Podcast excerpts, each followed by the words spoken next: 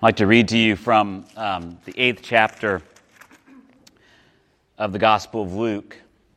It starts with the 26th verse. If you have your phone with you, you have a Bible with you, it's up on the screen. Now, I may be reading a little bit of a different version than what's up on the screen, so just know that. I, I often re- read from the New Revised Standard Version, um, and sometimes I'm not for sure what we have up there today. NIV, maybe. So um, just know that it's just variations in translation.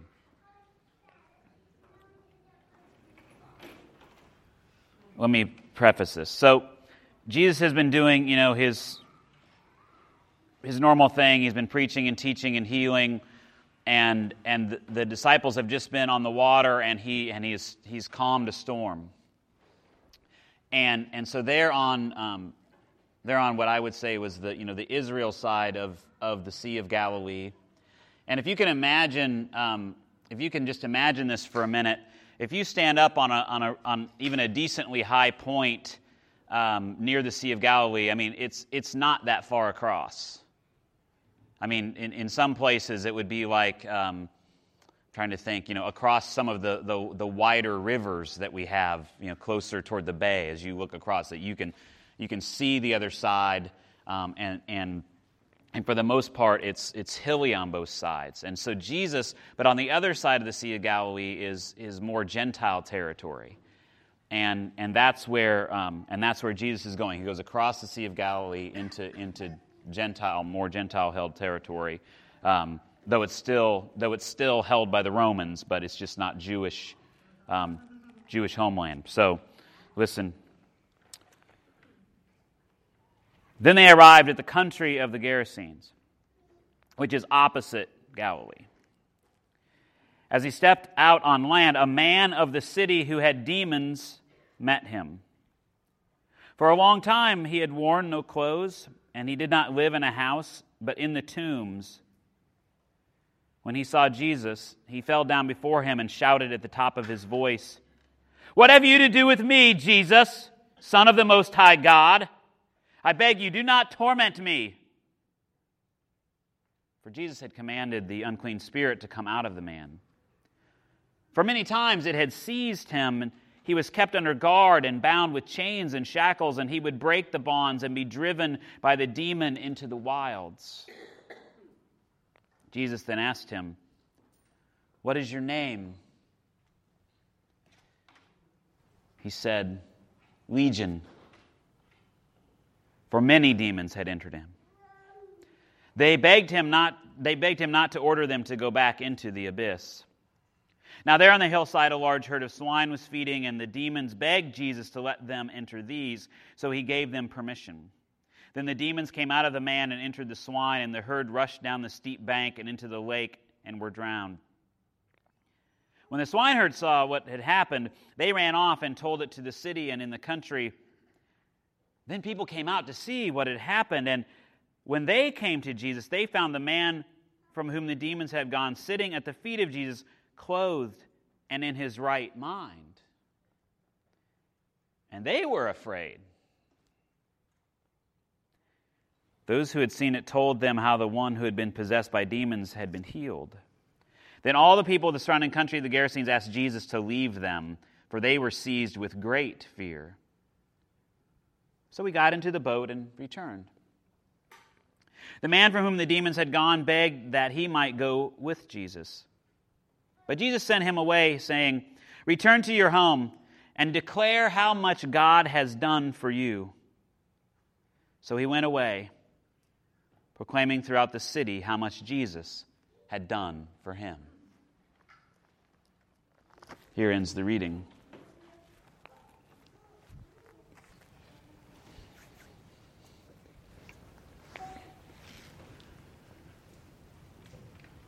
We may not talk about it this way, but it's not a far stretch to say that we are surrounded by demons. Some of them are inside of us, our own personal demons. We might talk about them that way. Some of them feel are, you know, they feel like they're out there, that they're, they're forces demonic forces that are, that are out there that are working against everything that we might hold dear.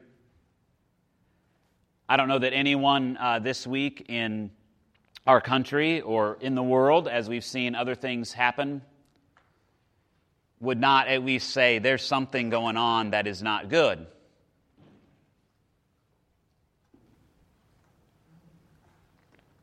On um, a number of months ago, I was asked to preach before our presbytery, which, if you don't know, is a gathering of about 103 or 4 or 5 um, of Presbyterian congregations in this area of, of the country. We're called the Presbytery of the James.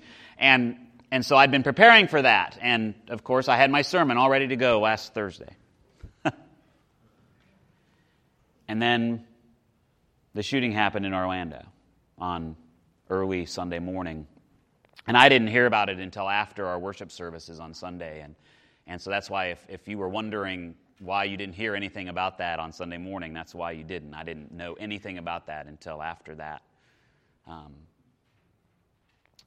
and so it was interesting because. Uh, as I got, I got home and I started reading things and trying to, you know, everybody, you know, everything's still a mess and we're still trying to figure out what's going on and we're blaming ISIS and we're doing this and we're doing that and, every, you know, you have all the politicians doing their normal stuff and, and whatever they're going to do. And, and, and, and I selfishly go, I have to rewrite a sermon. And then on Monday night, I was talking with, um, with a, a friend of Noah's and, and, and we just talking about how I was struggling with what to say. What was I, what was I going to say 350 of my colleagues and elders from other churches about what God had to say about this, about, about where God is in the midst of all this? And, and it was then that I remembered that one other time I, I've been asked to speak to a large group of my colleagues. And um, was back when I was in seminary. And, and this is one of those things where no, no senior seminarian ever preached at our Wednesday Eucharist. Uh, I, was at, I went to a Lutheran seminary, and the Wednesday Eucharist was a big deal. I mean, we called it smells, bells, and yells. I mean, it was, it was, it was you know, you did, you did the whole thing. And, and this year, our, our, our particular student group was in charge of that week of, wor- of a week of worship. And, and so uh, our professor said, We're not bringing in a bishop. We're not going to bring in some, you know, professor, whatever. One of you seniors is going to preach. Pretty unheard of. We just didn't do that in our seminary. It was always a dignitary. And so, of course, I said, There's no way in God's green earth that you're going to get me up in front of a bunch of my colleagues who are primed and ready to tear apart everything I'm going to say. Because that's what we did. I mean, if you're in graduate school and you go hear a sermon, you know, you're, you're not listening to it to hear what it has for you. You're trying to figure out where the theological holes are. Right? I mean, you know, you got a bishop up there, just let him have it. Well, guess who got the short straw. I did. So here it is. It's, it's Tuesday, April 20th, 1999. And uh, I've got my sermon all done, and I crank up the computer because it's back in good old AOL days, you know, and you hear that, you hear that nice, you know, and AOL comes up in the front page. And If, if some of you have linked up what the date was already, that was the day of the Columbine shooting.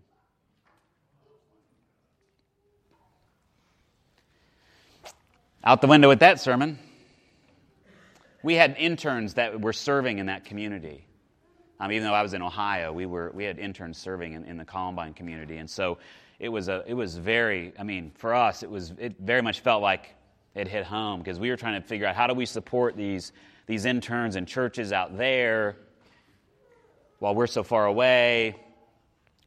And here was the thing we had planned, we had planned this jazz liturgy. If you know anything about Lutherans, we sing the liturgy, and so we had we had these we had these jazz musicians, and it was it was it was it, it was going to be one of the most upbeat services we've ever had. I mean, when we'd gone through rehearsal, it was on that Tuesday morning. It, it was amazing, and so I had to figure out what to what to say. So I guess I thought, well, I've been here before, unfortunately. You know, back then in 99, it was, it was, this was an uncommon thing, a shooting like this. Um, and so it was, it was particularly hard, I think, to wrap my head around. And, and I think now maybe, maybe I'm a little more jaded because it happens. This isn't something that every once in a while happens. It seems like it just happens now. It's just, it's part of our, and we can get numb to it, especially if it doesn't really touch us closely. Now, we know that in our state, at least, I mean, we, we've been touched pretty closely here. We, uh, uh up until, up until um, Sunday morning, the Virginia Tech shooting was, was, had the largest number of casualties and, and dead of any mass shooting in the U.S. up to that point one of my colleagues, um, who's the pastor at Second Presbyterian now, he was in Blacksburg then, and he, he was right in the midst of all of that. And I've talked with him a bunch about, about what they did there. But we deal with demons. I mean, and I don't mean that in, in, in just some strictly satanic, you know, spirits sort of thing, but but we deal with these things even in the midst of our own lives. I mean, I don't know about you. I mean, maybe, maybe, your life has been, maybe, maybe it was pretty easy for you to figure out who you were and what you were about and, and what your gifts and talents are and, and what you should be doing with your life and what your identity was. But I would say most of us, and if you've had that, God bless you. But, but for most of us, I, I think if we wanted to go there, we, we could say we struggle with demons. We struggle with voices in our own heads telling us that we suck, that we're no good, that we're not as good as this other person, that, that we need to get our act together, what, you know, whatever it is. And I think everybody on some level does. And some people, some of us, thank God, have resources and families and congregations in which we are welcome to talk openly and honestly about these kinds of things. I mean, if you, if you look at these, the folks who have perpetrated many of these, especially the mass shootings, so many of them were troubled. I mean, that's what comes out after the fact, is so many of them were, were fighting with demons inside themselves. And for some of them, then to find to figure out their identity, then they, they pick up they pick up an ideology because that gives you a very clear sense of purpose and mission. It's one of the reasons why in, in, you know, in, in, certain, in certain socioeconomic um, statuses and in certain places around the country, you know, especially in inner cities and sometimes even in the rural areas, that, that, that young men and young women join gangs because they, they don't have a family to give them a purpose and an identity and a, and, a, and, a, and, a, and a way to shape their lives. And so, they, and so they join a gang because that gives them a sense of purpose and identity. It gives them a family. Even though that family may be just as dysfunctional as the other, they know that they've, they've got a place where they're safe, protected. It gives them an order, it gives them, it gives them a way of living. Some of the shooters, if you look at their lives, you, you just wonder um, if this particular thing was, was, was to show that they were significant because they didn't feel significant at any, in any place in their lives. And so, the easiest way to get significance from somebody violence. I come up to you, I punch you in the mouth, I'm pretty significant to you right then, aren't I? I kill a bunch of people, I'm pretty significant. It's sick, but that's just true. We'll do all kinds of things to prove our significance. These issues aren't easy, it's complicated, and we could and we could and we could do we can do we can do all kinds of things, but most of the time what we do is we sort of numb ourselves to it, or we go and, and we and we and we sit in our homes and, and we wring our hands and we load our guns and we lock our doors and we just hope that nothing happens to us.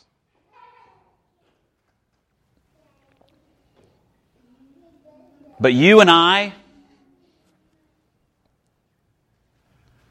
people who are seeking to believe what it is that God says about us,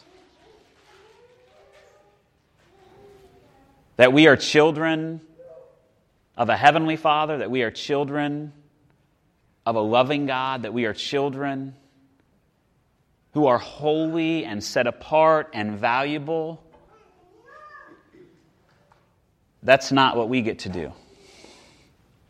Now, It doesn't mean we shouldn't be sad, doesn't mean we shouldn't despair, doesn't mean we shouldn't lament. We, we have that tradition and history, don't we, in our, in, in our faith. I mean, we have a whole book in the Bible. What's it called?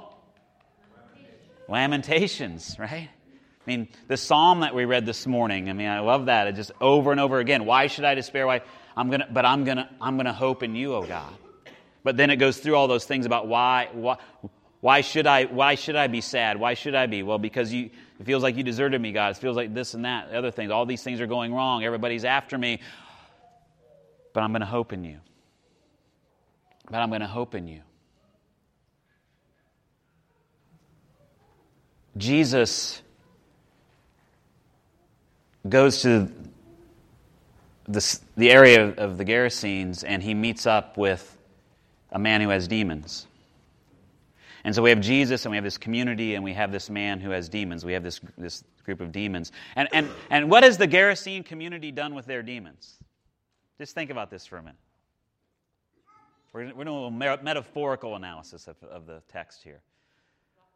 Locked him away. Let's put him in the cemetery among the tombs. Let's put him in chains. Let's, let's, let's, put, let's put our demons on the edges. Let's not really talk about them or have them full front and center for us. Let's, let's put it over here. Taking a little poetic license here, but in, in some ways that's what's happening. And, but, what is, but what does this guy do? What, what, what does this legion of demons do? Whenever they lock him away, whenever they put him in chains, what happens? He breaks out. He breaks out.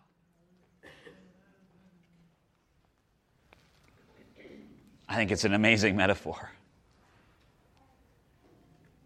Because our society, we, we, are, we, are, we are much more likely to want to put our personal demons away, to try to hide them from each other. Right? To try to hide them from the larger society. Oh, everything's all fine here. I mean, how many times do you hear when somebody does something really bizarre, you're like, oh, he was just a nice, quiet neighbor? Yep. Maybe he was fighting some demons too. So, Jesus comes into the situation and he, he, meet, he meets that head on. He meets that head on and he, and he investigates, in a way, what's going on with this man. Now, don't we wish we all had the power to just cast out the demons? I wish I did. I, I wish for everybody who suffers with depression and anxiety and bipolar and, and you know, eating disorders. And, and, and I mean, I, I wish, I wish that there was a way I could just go and just lay on hands and boom, done. Cast those demons out and let that person become whole again. Um, in the power of Christ, I think we have, we have that power. It may be more of a process, though, for us. We live in a time where there's actually, in, in, the history of the world, we're probably in a time when we have the fewest, ca- fewest casualties from war, from disease, from famine,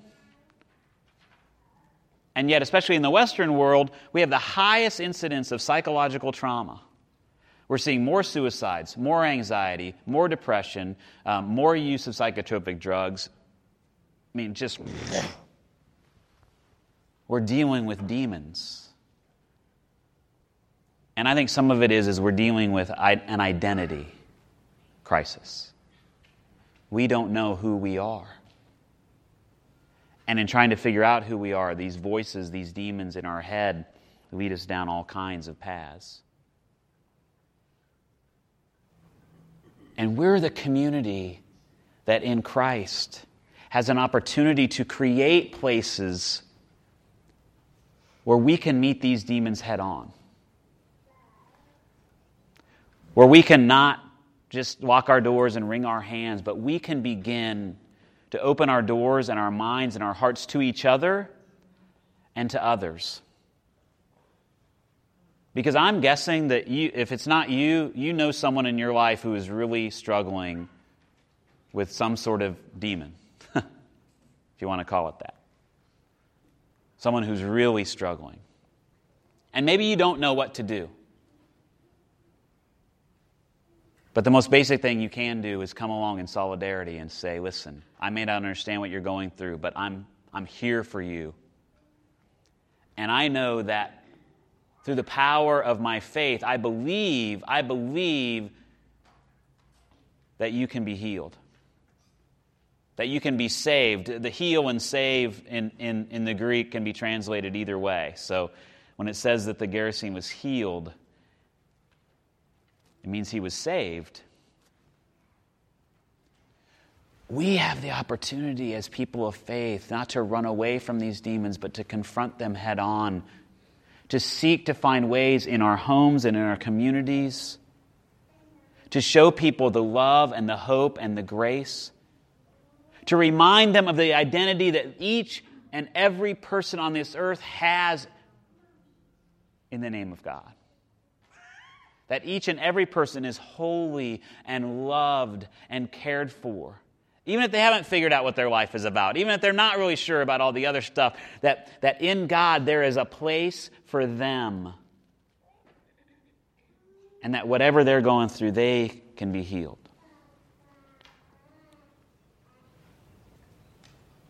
And so we can welcome people of all sexual orientations, of all colors and creeds, of all, of all whatever, to begin to have conversations openly and honestly about what it means to struggle with demons. And for those of us that follow Christ, then we can begin to talk about our faith and what it means that Jesus is the one who saves, is the one who heals, is the one who draws us into a wholeness of life because Jesus didn't just save and heal this Gerasene and then, and then say, oh, well, just come along with me. We're going to go have a good time. He's going to come hang out with me now. He said, no, I want you to stay here and I want you to tell everybody what God has done for you. I want you to tell everybody what God has done for you. And we think he becomes the first missionary to the Gentiles. This person who everybody else wrote off. And so today, I don't know if it's you, I don't know if it's a family member, I don't know if it's a, you know, whatever. I don't know how you're feeling about what's going on in our country and in our world. But don't lose hope. We can lament, we can, we can despair, but don't lose hope. And don't go back behind closed doors and, and, and, and lock your doors. Find ways to be out in your community in your family, at your work, seeking those who are hurting and showing them the face of Christ. Perhaps now more than ever, people need good news that there is life out of death, that there is strength in weakness, and that we find that in the name of Christ. Amen.